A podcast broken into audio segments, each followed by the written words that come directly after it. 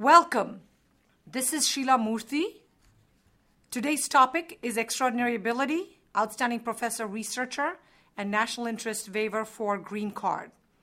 Today's podcast recording gives a brief and general description of the procedures for obtaining classification in either the E B one or the E B two, but we are focusing specifically on the employment-based first preference category, which either in the Extraordinary Ability, E A, or the Outstanding Professor Researcher, O P R. We're also going to discuss the E B two second preference for the National Interest Waiver cases. All of these three types of immigrant petitions are good alternatives to the employment-based options when the regular perm labor certification to obtain the green card is either not possible or not desirable. In addition, both the E A and the N I W do not require specific employment or a specific job offer, and this therefore will provide greater flexibility to the applicant not to be tied down to a particular job or place of employment. However, due to the extremely stringent criteria, especially for the E B one Extraordinary Ability and to a lesser extent the Outstanding Professor Researcher petitions, all candidates are encouraged to seek professional advice of a knowledgeable attorney who can review your specific credentials and accomplishments prior to making a decision on the appropriate category to process the green card. So let's get started with the E B one Extraordinary Ability category.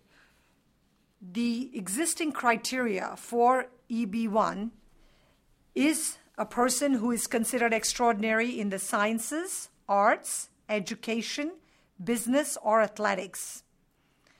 This can be demonstrated by national or international acclaim. Second, the person should be recognized through extensive documentation.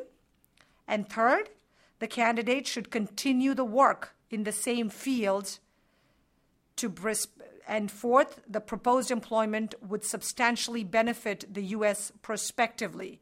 Remember always, the green card tends to be for a future job offer, so it is the future or prospective benefit to the U S.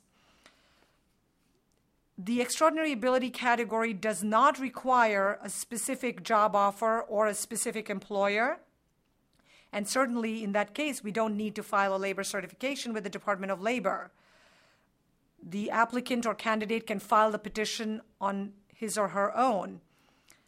However, the applicant has to show that she or he will plan to continue work in the same general field after approval of the I one forty petition, which should be described in a personal statement of future plans. This E A category, generally the statute and the regulations talk about a one-time really prestigious award like a Nobel Prize, which we understand doesn't apply to every person. So if you don't have the one-time achievement like the Nobel Prize or an equally prestigious national or international award, then the person needs to document a minimum of three out of the list of ten criteria. This list includes but is not limited to documentation of receipt of lesser national or international prize or an award, evidence of judging experience, publications, original contributions to the field, materials written about you and published in various magazines or newspapers, et cetera. Again, remember that merely submitting or fulfilling three out of the ten criteria is not sufficient automatically to result in the approval of the Extraordinary Ability petition. It simply establishes the initial evidence, but such threshold evidence may in fact fall short of proving extraordinary ability.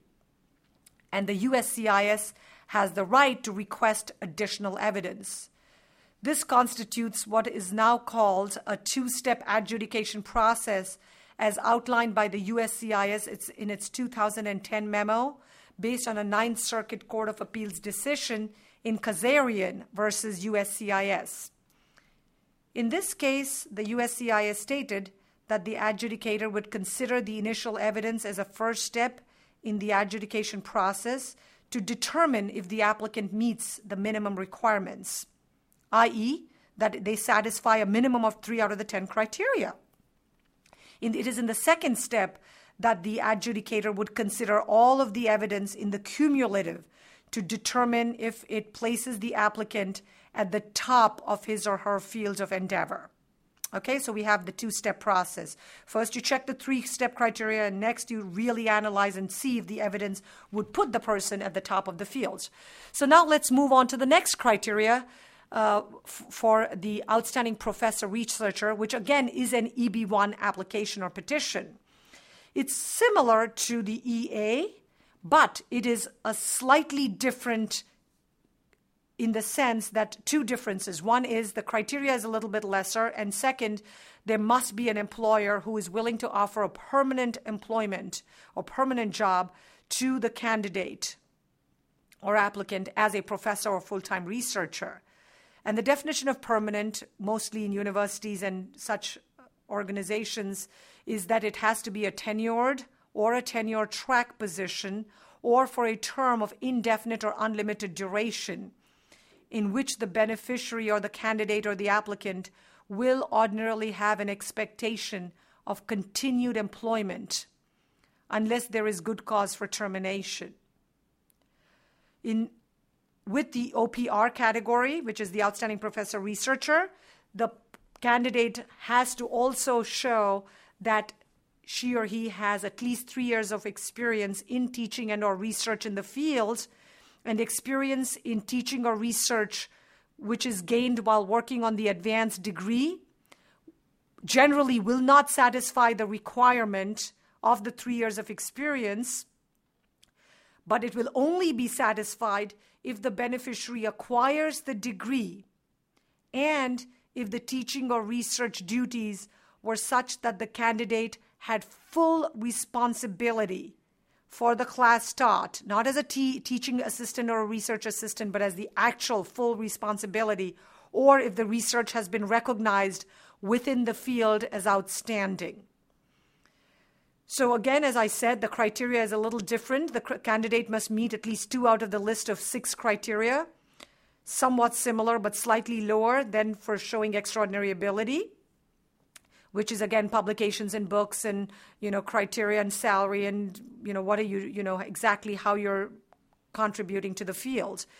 And in addition to showing that the applicant or beneficiary or candidate is an outstanding professor or researcher, the employer must also demonstrate for researchers that it employs at least three full-time research employees and that the employer has achieved documented accomplishments in an academic field.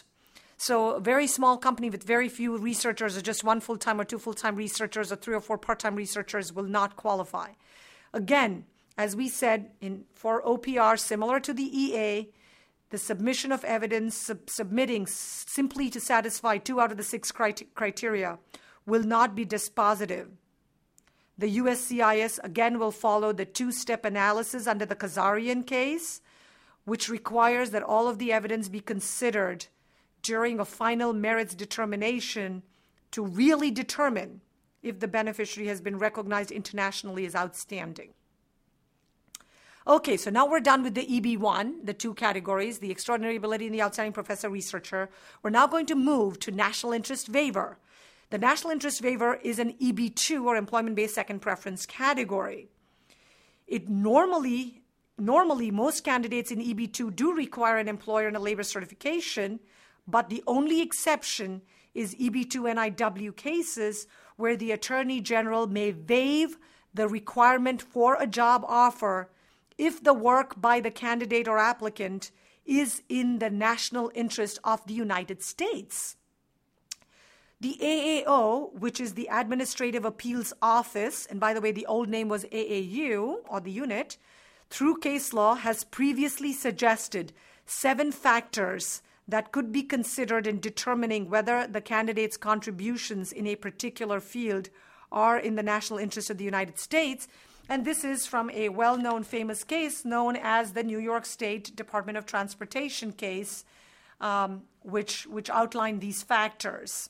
So these are, one, Does the work of this person truly improve the U S economy? Second, does the work improve wages and working conditions for U S workers? Third, does the work improve education and programs for U S children and underqualified workers? Fourth, does the work improve our health care? Five, does the work provide more affordable housing? Six, does the work improve the U S environment and make more productive use of the, our natural resources? And seven, is the work completed due to an interested government agency request? So is it based on an inter- interested governmental, a federal governmental agency's request? And again, remember, we don't have to satisfy all of these seven criteria. It could be one or two or three of them. Um, and obviously, the more criteria that we're able to show, the stronger it makes the national interest waiver case.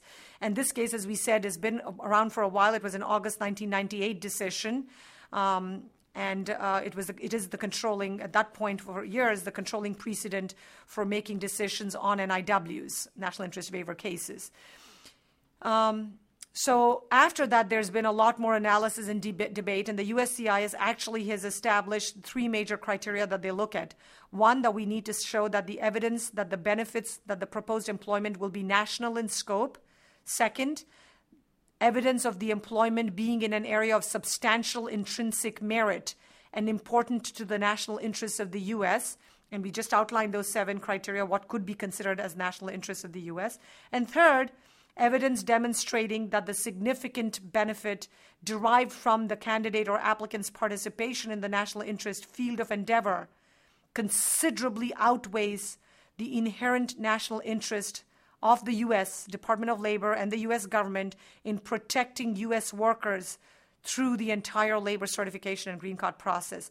I think a lot of people really struggle with the third prong because they're like, well, how can I show that? And yes, it is doable, because if somebody truly is benefiting the national interest, is doing all this cool stuff, is considered an exceptional ability person, and we can demonstrate that, which we do all the time at the Murthy Law Firm, I think it will truly um, help you to avoid being tied down to a specific job or a specific employer. In reviewing the above criteria, it appears that the U S C I S is advocating the use of national labor cert- national um, using the na- standard labor certification process as the primary route for employment-based green cards, and the N I W should be utilized for those cases where the work truly benefits the U S as a whole, and most important, that the applicant is playing a significant role in the field, not just to a particular employer or a single project, or even to a small group of private employers.